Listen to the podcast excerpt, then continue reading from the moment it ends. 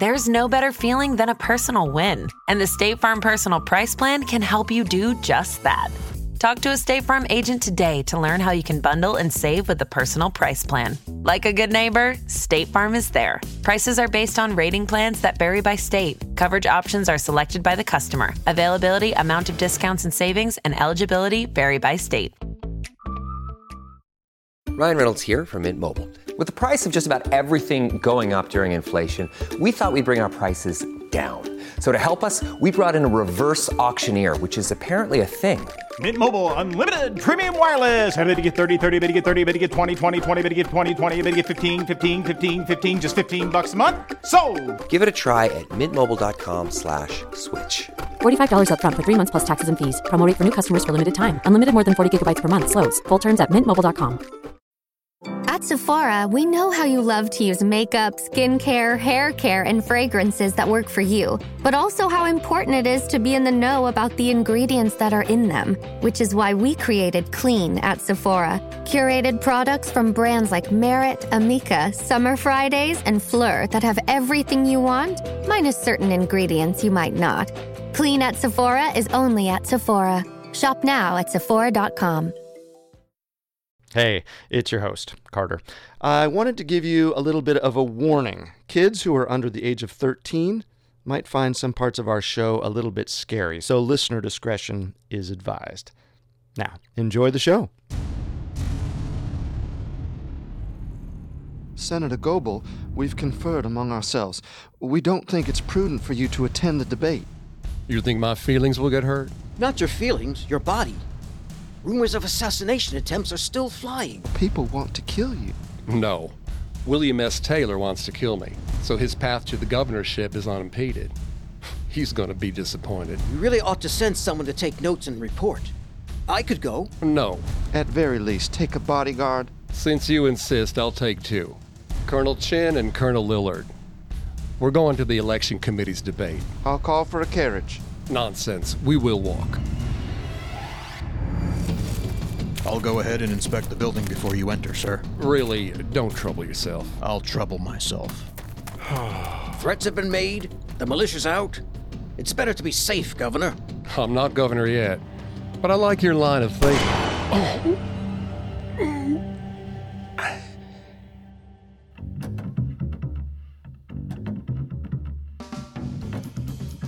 Welcome to Unsolved Murders, True Crime Stories. I'm Carter Roy. And I'm Wenndy Mackenzie. Today, we continue our investigation into the murder of William Goebel.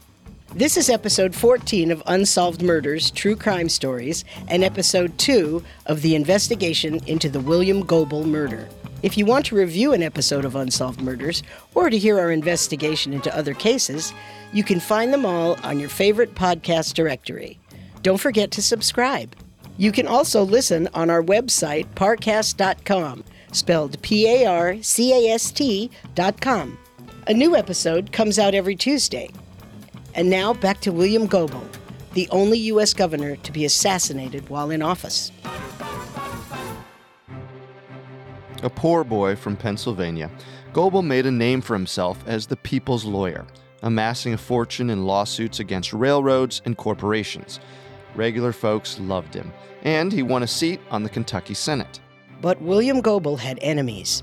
Milton H. Smith, who owned a monopoly of railroads, Do you really think my little railroads are worth taxing at $3 million? You're taxing the dickens out of me. Theodore Hallam and Harvey Myers, wealthy lawyers who hated Goebel's politics. Rot in hell. More like rot in appeals court. You aren't the only one losing a lot of money over this. I may have to sell my summer home.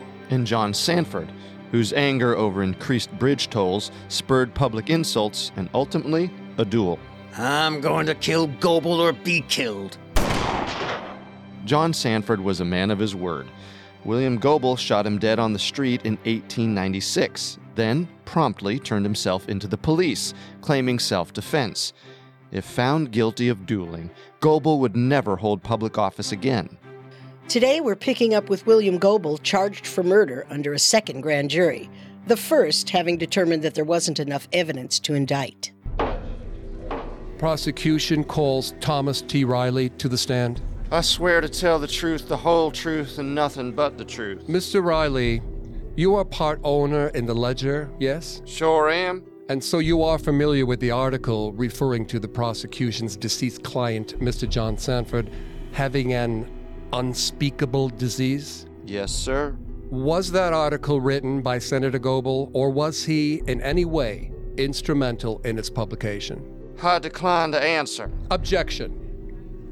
Mr. Riley, was Senator Goebel involved in the publication? I decline to state. If you refuse to answer, you will be sent to jail for contempt of court. I refuse to answer, Your Honor. Take Mr. Riley to jail.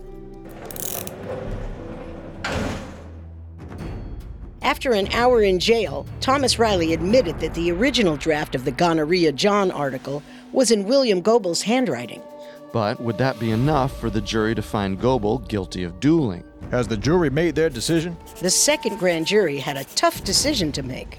In a later newspaper article detailing the case, W. W. Tarvin described the jury as such. The Hartford Herald, Hartford, Kentucky, Wednesday, October 11th, 1899. My jury was composed of six good citizens one, an ex sheriff, one, the principal of a district public school, and one who has since served a term as president of the Board of Aldermen and is now county assessor. And the other three were honest, reliable, working men.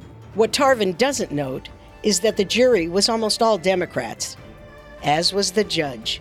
The bill, Your Honor. Thank you. The grand jury has decided. William Goebel, fired in self defense and shall be hereby cleared of all charges. He threatened my livelihood and murdered my husband. Oh, Theodore, how could someone get away with that? There, there, Kate. We aren't done with William Goebel yet. Widow Sanford sues Senator Goebel for damages. And so William Goebel was dragged into another lawsuit, this time against Sanford's widow, Kate, who was represented by Goebel's old enemy, Theodore Hallam. And it wasn't just Sanford versus Goebel, it was Union versus Confederacy. John Sanford was a Confederate veteran, and Kate Sanford, the niece of General Marshall. William Goebel, meanwhile, was the son of a Union soldier. Even after 30 years, Civil War loyalties ran deep in Kentucky. My client was robbed of her husband, her children robbed of a father, society robbed of an upstanding gentleman. The least William Goebel could do is provide minor monetary reparations. Kate Sanford sought $10,000 in damages.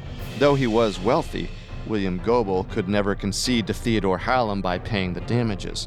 It would make him look even guiltier of murdering John Sanford. So he fought the lawsuit. And just as we'd expect from an expert lawyer, Goebel won. And it didn't hurt that, once again, the judges were Democrats who favored Goebel. Kate Sanford did not take it well. Ah, my husband was murdered! Murdered, I tell you! His ghost will haunt William Goebel until the day he dies, and beyond. Mrs. Kate Sanford insane. Widow of victim William Goebel, nominee for governor of Kentucky, loses her mind. Shortly after losing her trial, Mrs. Sanford was legally declared mentally unsound and institutionalized for the rest of her life. And William Goebel got off scot free.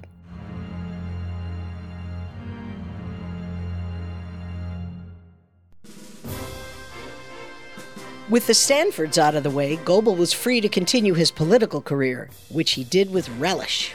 William Goebel grew into a political boss, attaining offices from men who agreed with him, who would in turn hire men who agreed with them. He held power over the whole state of Kentucky.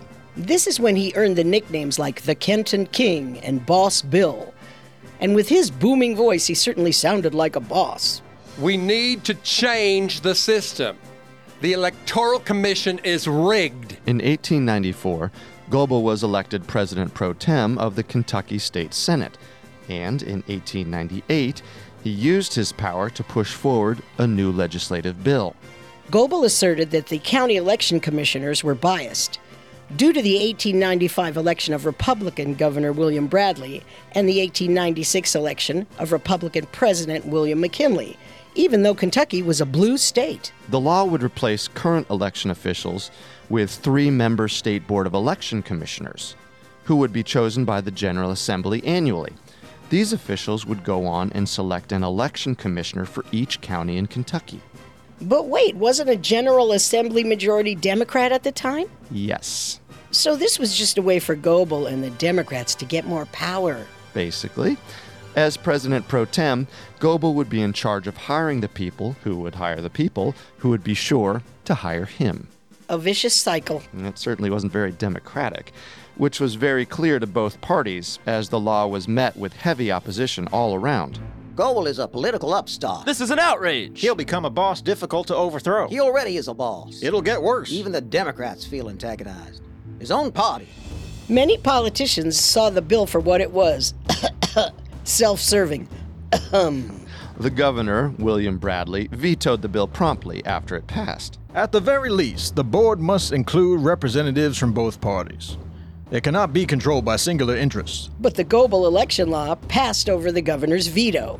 Another legal victory for William Goebel. Legal victory or ruthless power grab? Well, Goebel himself admitted the bill's function later in a letter to his brother, Justus. I shall not permit any man to be elected mayor on the Democratic ticket unless he is entirely satisfactory to me. I shall beat any man that I do not like with the Election Commission.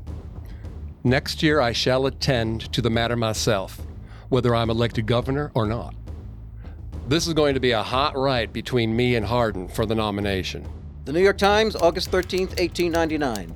The Kentucky Campaign. Mr. Goebel opens the Democratic fight for the governorship. William Goebel was joining an already divided Democratic race. Also vying for the party's nomination were William J. Stone and Parker Watkins Hardin, who was known as P. Watt or Watt. P. Watt had been the party's choice in the 1895 race and was funded by the L&N. William Stone was a former congressman, ex-Confederate soldier who had lost a leg in the war, but was favored by rural populists and the Free Silver movement. So, Stone and Goebel were competing for many of the same anti-L&N, antitrust Democrat voters. As a result of that split, it appeared that the party would nominate P. Watt Hardin. But Goebel was determined that wouldn't happen. Senator Goebel, Congressman Stone, do you need help getting in? don't patronize me. Pegleg does fine. Of course. How do you feel about Redwine? I prefer something harder if you're offering. Judge Redwine. Oh, yes, you're a man for the temporary chairman. Well, hell, he's not Roaring Bill, and Roaring Bill's gonna get the nomination. Not if Hardin wins. That does seem a mite too likely. Unless, of course, you were to get more delegates. Say uh, half of Kenton County. Are you dropping out of the race? That would be rather foolish. I merely want to stop old P. Watt from stealing the nomination. What do you say we uh, form an alliance? What do you want in return for your delegates? Nothing large. Just selection of the down ballot, including David Redwine. My delegates wouldn't be too pleased with that. Will they be more pleased with P. Watt nominated? Is it the only way to stop him? As far as I can tell. I believe you are right, sir. We must stop Hardin, whatever it takes. Good. Now, mum's the word. Naturally. A secret alliance formed on a midnight carriage ride. Enemies united to destroy a mutual threat. But would each man hold to his promise? Even if they did, would it work? I'm looking at you, hashtag Stop Trump movement. Right. We saw how that turned out for this year's Republican candidates. Goebel and Stone's alliance was risky. Even with their chosen candidates allied, delegates don't always agree. Like Bernie Sanders supporters at this year's DNC. Bernie Sanders fed us Mountain Dew. Now he wants us to go to bed, and it's not going to happen. I've come here to fight, not capitulate. And the elected temporary chairman of Kentucky's Democratic Convention is Circuit Judge David Redwine. This election is rigged. We want Roaring Bill! The Music Hall convention was chaos. It was four days of yelling, fighting, and pistol whipping for the party to adopt their platforms, all before the candidates could even be formally announced for the convention. Redwine was unpopular, but pushed the delegates to adopt Goebel's chosen platform, including the Chin Bill, which was an anti monopoly upholding the Goebel election law, and the McCord Railroad Bill, which would regulate freight rates. And here's the kicker if nominated, P. Watt Hardin wouldn't be able to adopt this platform. His campaign was largely funded by the L&N Railroad, which was vehemently against the loss of revenue the McCord bill would cause. So the L&N Railroad, Goebel's long enemy, got involved in politics. Now, now, all in favor of the candidate supporting the McCord Railroad bill. Order! Order! Well, then I'll leave the stage for a moment. Like hell you will. I will shoot if you leave your post, Chairman Redwine. Understood, sir. The convention got dangerous, especially when over a hundred L&N lobbyists stormed the music hall. The McCord bill will restrict the L&N Railroad. No McCord! McCord is bad for trade. The McCord bill will kill the economy. Order! Order! Redwine, we must get these men in order, or nothing will be done. I don't know what I can do. I have an idea. The sun shines bright in the old Kentucky home, while the birds make music all the day. The young folks roll on the little cabin floor, all merry, all happy and bright. By and by, hard times comes a knocking at the door. Then my old Kentucky home, good night. We'll return to our story in just a moment from the Parcast Network. Ryan Reynolds here from Mint Mobile. With the price of just about everything going up during inflation, we thought we'd bring our prices down. So to help us, we brought in a reverse auctioneer, which is apparently a thing. Mint Mobile unlimited premium wireless. Have to get 30, 30, bit to get 30, bit to get 20, 20, 20, bit to get 20, 20, bit to get 15, 15, 15, 15 just 15 bucks a month. So, Give it a try at mintmobile.com slash switch. $45 upfront for three months plus taxes and fees. Promo rate for new customers for limited time. Unlimited more than 40 gigabytes per month. Slows. Full terms at mintmobile.com. Welcome back to Collector's Closet, presented by the Ohio Lottery. Let's discuss my newest prize possession, this new $10 scratch off, the $500,000 Platinum Jackpot. The best method I've found so far to help it hold its value is to vacuum seal it. This thing cannot get scratched. What's that? Sorry, my producer's telling me the only way it could be worth up to 500 grand is if I do scratch it? Okay, well, in that case, definitely don't overprotect your $500,000 Platinum Jackpot scratch offs. Play them! Lottery players are subject to Ohio laws and commission regulations. Play responsibly. And now let's continue the story. It's a testament to Judge Redwine's diplomacy that he was able to get the McCord bill on the party's official platform, which the chosen candidate would have to adopt, Though he had to bring in the police to get control of the convention. for which Hardin accused Redwine and Goebel of using intimidation tactics. After four days of convening, everyone was exhausted. Boys, with the adoption of the McCord Railroad Bill, I cannot be nominated.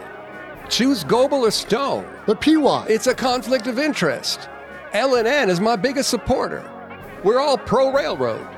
We cannot endorse the party's platform. We cannot endorse Goebel or Stone. And they didn't. P. Watt supporters nominated him anyway, and after four long days of voting, the delegates were split three ways. It is hot as Satan's asshole. Sir, you need to go home to your wife, and so do I. We could reconvene later. Let men ruminate on the split vote. Men, I have a proposal. We vote again. Now, I know you aren't gung ho for that, but this time, after the 25th vote has been cast, the man with the lowest total shall drop out, leaving us to vote once more to nominate one of the two remaining candidates. All in favor? Boone County, Boone County has 12 delegates in favor. Jefferson County, Jefferson County has 14 delegates in favor. Kenton County, And so they voted again. But here's where Goebel took a gamble. William Goebel asked several of his delegates not to vote for him, but instead to vote for P. Watt Hardin. Goebel knew that Stone supporters hated Hardin so much, with Stone out of the race, they would vote Goebel. Of course, this broke Goebel and Stone's alliance to stop Hardin. That's 25. William Stone has the lowest number of votes. Mr. Stone, thank you. We had. I thought we had a. I've been played for a fool. And with that, William Goebel minted a new enemy, the angry and betrayed Stone. But would the risk pay off? And the Democrats' candidate for the governor of Kentucky is William Goebel.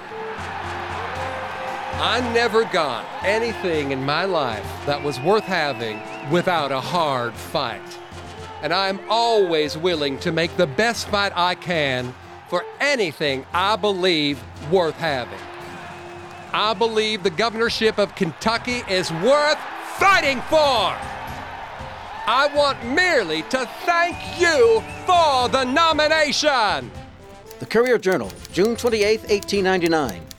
With this maneuver, Goebel stamped himself a genius of political strategy. Of course, Goebel still had to win a general election, where he was up against William S. Taylor. And John Y. Brown. John Y. Who? After the convention, a faction of Democrats came together to support an independent candidate.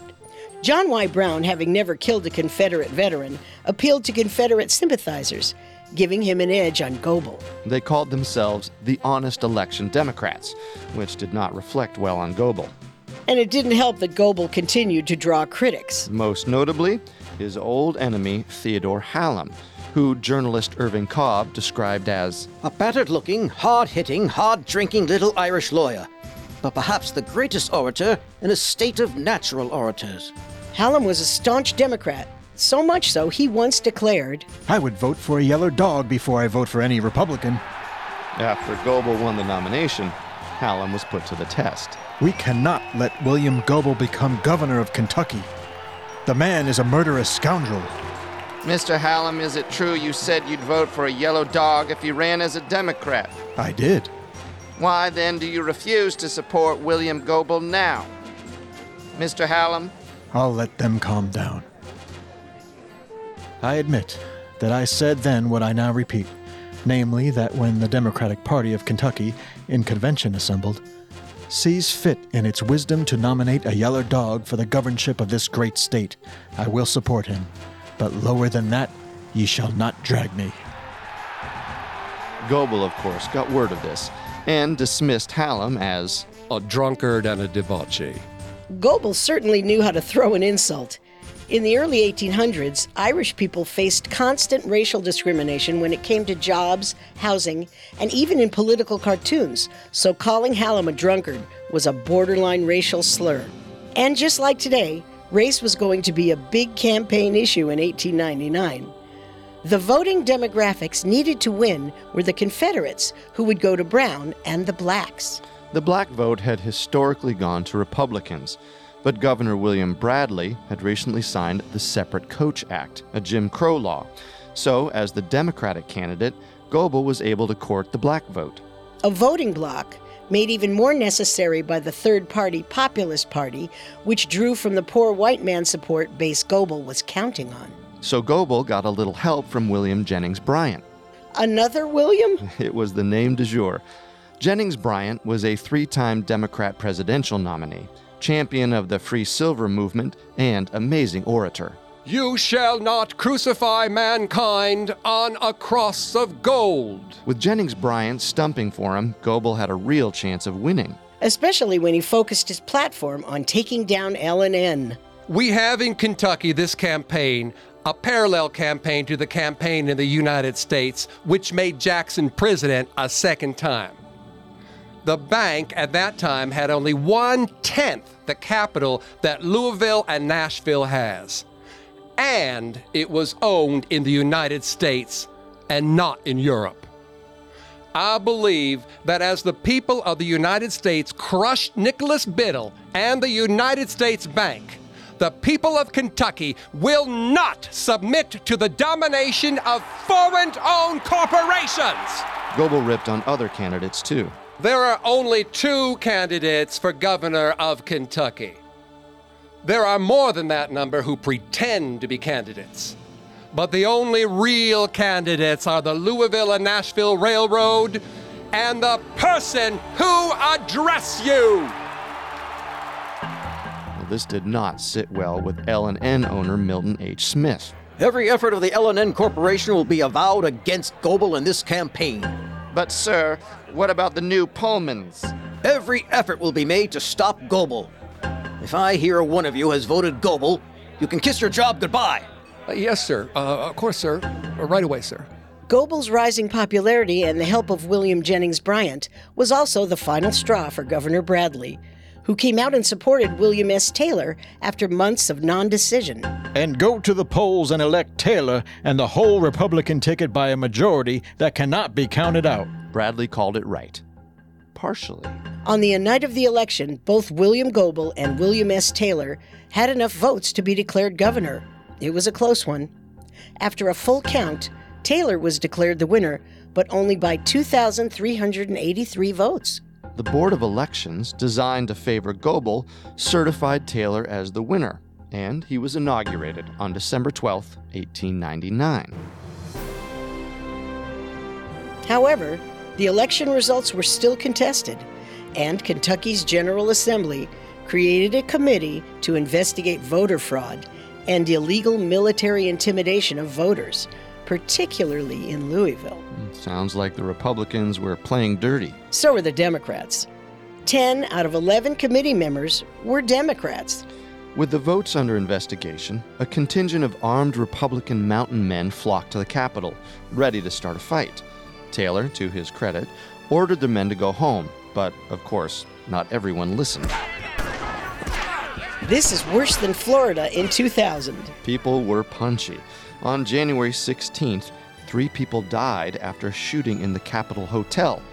Frankfort was not safe. Still, two weeks later, William Goebel insisted upon walking to the state capitol, accompanied only by two bodyguards, Colonel Jack Chinn and Colonel F. Lillard. Now, Lillard, you don't really have to go ahead and check for me. I'm perfectly safe. I insist. Do you think you'll become governor, Mr. Goebel? Let's wait and see what the community votes, shall we? What in the dickens? Senator Goebel! He's collapsed! Get help! Are you hurt, Goebel? Did they get you? They got me this time. I guess they've killed me. We'll take you to the Capitol Hotel and call a doctor from there. Soldiers marched in, blocking the entrance to the Capitol and closing off streets as Goebel underwent medical treatment. He was shot once in the lung with a small caliber bullet. I really need to see Senator Goebel. I'm afraid that just can't happen. He's resting right now. It's very important. So is recovering from a punctured lung. Official state business. I'm sorry. Hey! Senator Goebel, you have been declared governor. You'll be sworn in within the hour. Officials are on their way. Congratulations, Governor. Thank you, sir. Now leave me to my rest. William Goebel, on the edge of life and death, had been determined the rightful winner of the election. So William Taylor called out the militia, declared a state of insurrection, and fled to London, Kentucky. Well, the legislature attempted to convene to formally certify Goebel's win, but were unable to access the Capitol because armed Republicans guarded the doors.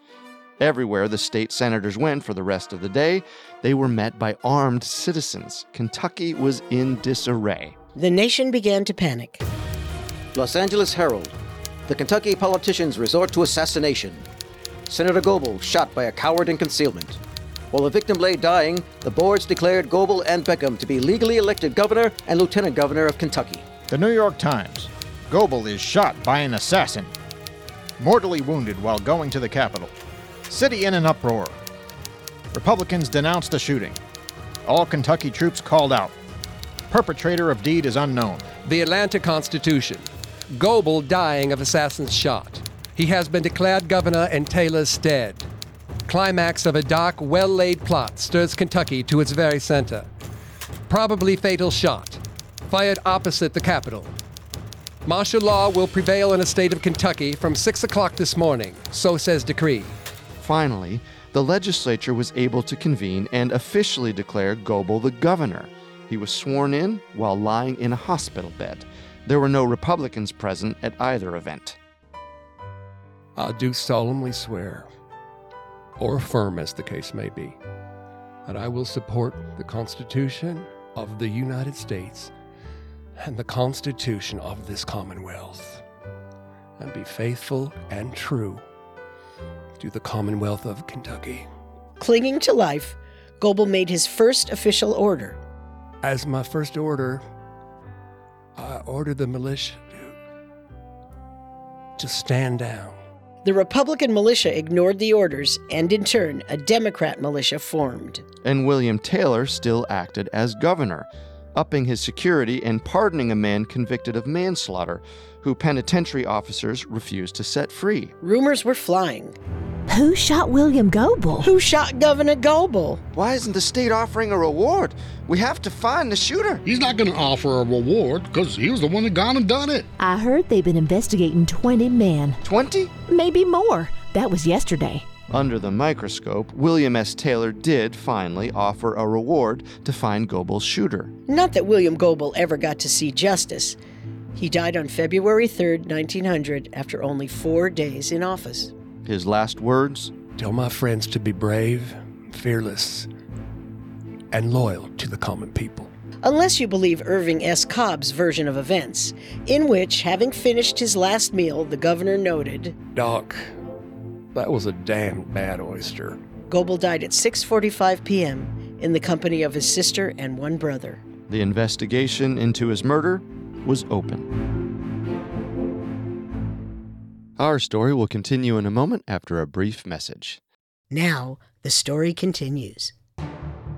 Sure, there were rumors that a hit was out on William Goebel, but no one took it seriously enough to investigate until after his death. As a result, 20 people were accused of killing Goebel. 16 were indicted, 5 went to trial, and 3 served time, All 20 were eventually proclaimed innocent. Leaving us with no known killer and a bus full of suspects. The killer, or killers, shot from the third story of the State House. But this was complicated, as many of the visiting Republican mountain men supporting Taylor were staying on the upper floors of the State House. So the third floor was easy access. Anyone could have snuck up there. And everyone was armed. Some accounts say shots were fired from multiple rooms. Colonel Lillard and Colonel Chinn, primary witnesses, later recalled I tried to get a sight of the fellow. He kept pouring lead down on us, and I'll swear there was not a sign of anything to indicate from where he was shooting. As many shots as he made would make considerable powder smoke if ordinary cartridges were used. But never a sign of smoke could I see. I looked around a mighty brief spell, but there was nothing for me to look at, so I paid attention to Goebel. The fellow used smokeless powder, all right, and I guess he was pretty wise to do it. Somebody might have got him if they had known where to look for him. The first arrest was Harland Whitaker, who was seen running from the building moments after the shooting stopped. Mr. Whitaker, what do you have to say for yourself? I didn't do it, I swear. Go on. I was on the first floor of the building when I heard Governor Taylor tell that man Davis, the Capitol policeman, to go over at once to see General Collier. I said I would go with him, and that was where I was going. I, I wanted to know, too, what the shooting was about. When I stepped outside, that man grabbed me, and that is all I know about it, and that is a fact. I'm sorry, sir.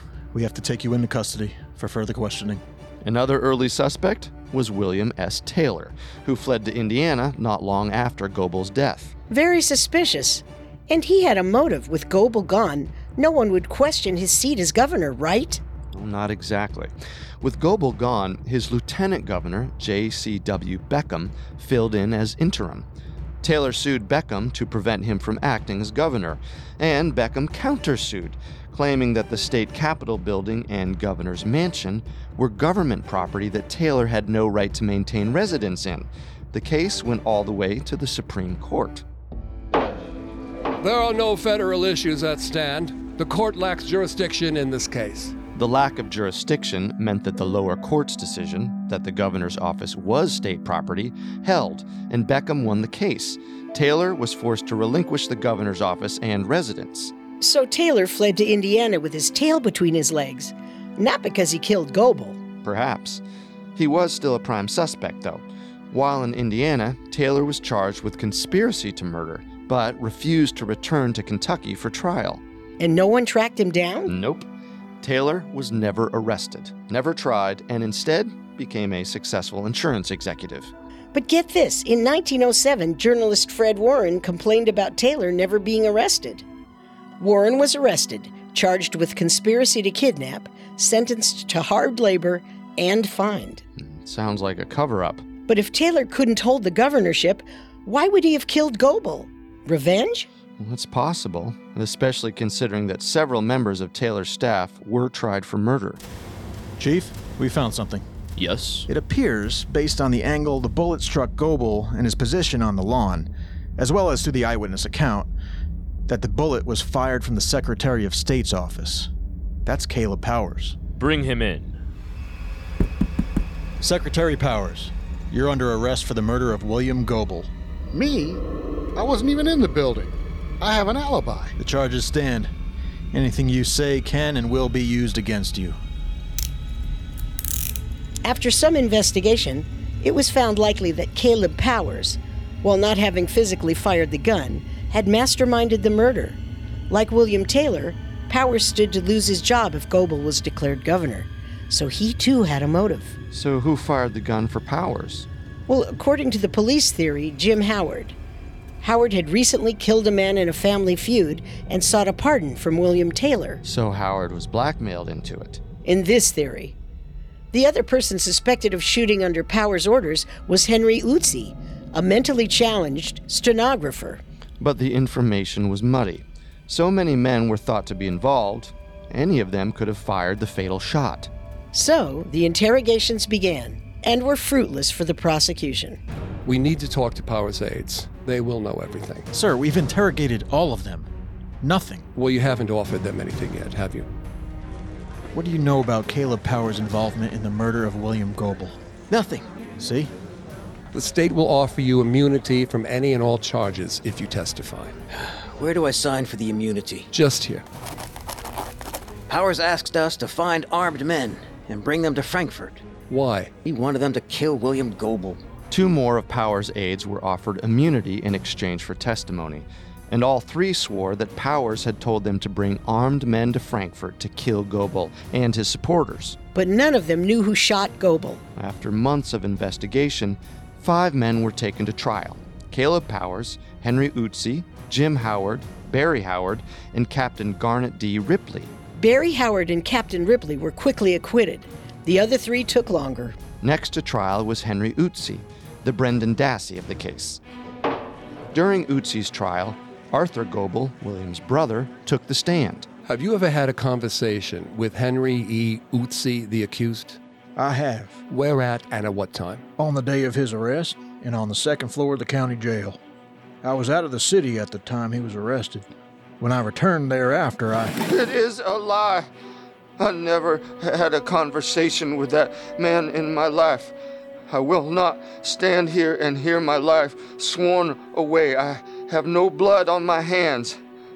I am innocent. He, he, he cannot swear my life away. Henry, you must. Let me go. I, I will not. he hit his own wife. Mr. Youtsey. I hope you are satisfied, Arthur Goebel. You have killed my husband. Here now, Mr. Youtsey. Youtsey buckled under the enormous pressure of the court and confessed. The Chicago Tribune, October 21st, 1900. Henry Youtsey has been adjudged guilty of the murder of William Goebel and sentenced to life imprisonment. The trial, which has ended thus, is in some respects unique and does not reflect much credit on the Kentucky justice system.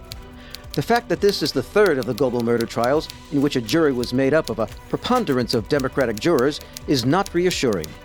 But the unique feature of the case is found in the unexpected and difficult questions of court practice, which Judge Cantrill was called upon to decide, owing to the unprecedented mental and physical collapse of the prisoner during the trial. Once again, a partisan jury. Even after his death, Goebel had the system rigged. A mostly Democrat jury was much more likely to convict an innocent Republican, which cast Youtsey's conviction into even further shadow. Due to his mental breakdown and possible handicap, Youtsey's confession was questionable. However, it was the best evidence besides the aide's testimony for Jim Howard's involvement, and with that, Jim Howard to hang. Convicted at Frankfort of the murder of William Goebel. Wept when taken back to jail. Witnesses who, it is charged, were in Goebel conspiracy and who gave evidence to save themselves. But he didn't hang. Howard was tried two more times and sentenced to life in prison. Also tried multiple times, Caleb Powers, who was sentenced to death on his second trial and appealed it. Three more trials convicted Powers twice, and the third had a hung jury, so Powers was sent to prison. Three men found guilty, two imprisoned, one facing death. Sounds like a homicide case solved.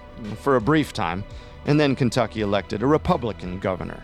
Augustus E. Wilson succeeded J.C.W. Beckham and quickly pardoned both Powers and Howard. That sounds fishy. Only as fishy as Judge James Cantrill, who presided over the convictions of all three men after he was the one to swear William Goebel in as governor on his deathbed.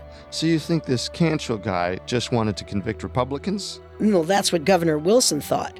He left only Henry Youtsey in prison. Governor Wilson believed him to have been a mentally unbalanced lone shooter. Except Youtsey was also pardoned in 1918. So we've gone from 20 official suspects to zero. It could have been any of them, or it could have been someone the police didn't investigate.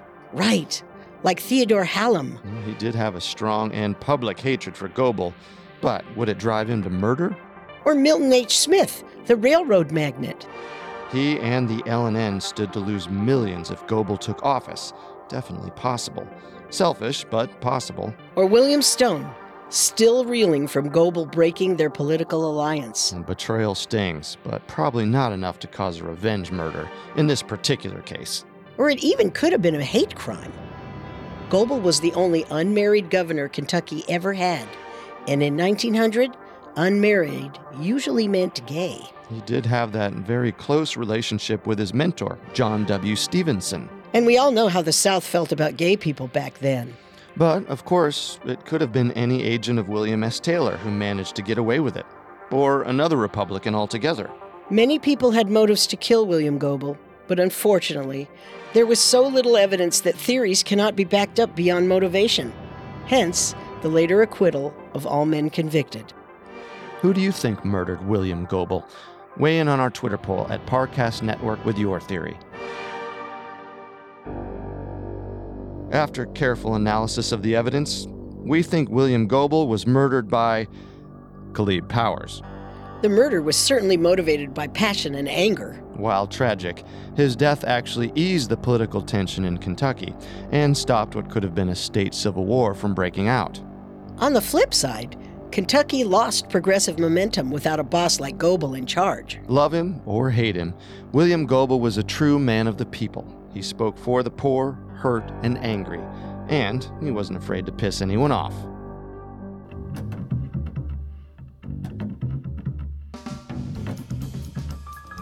Don't forget to subscribe to Unsolved Murders on iTunes, Google Play, SoundCloud, Stitcher, or any other podcast directory. Or through our website, parcast.com.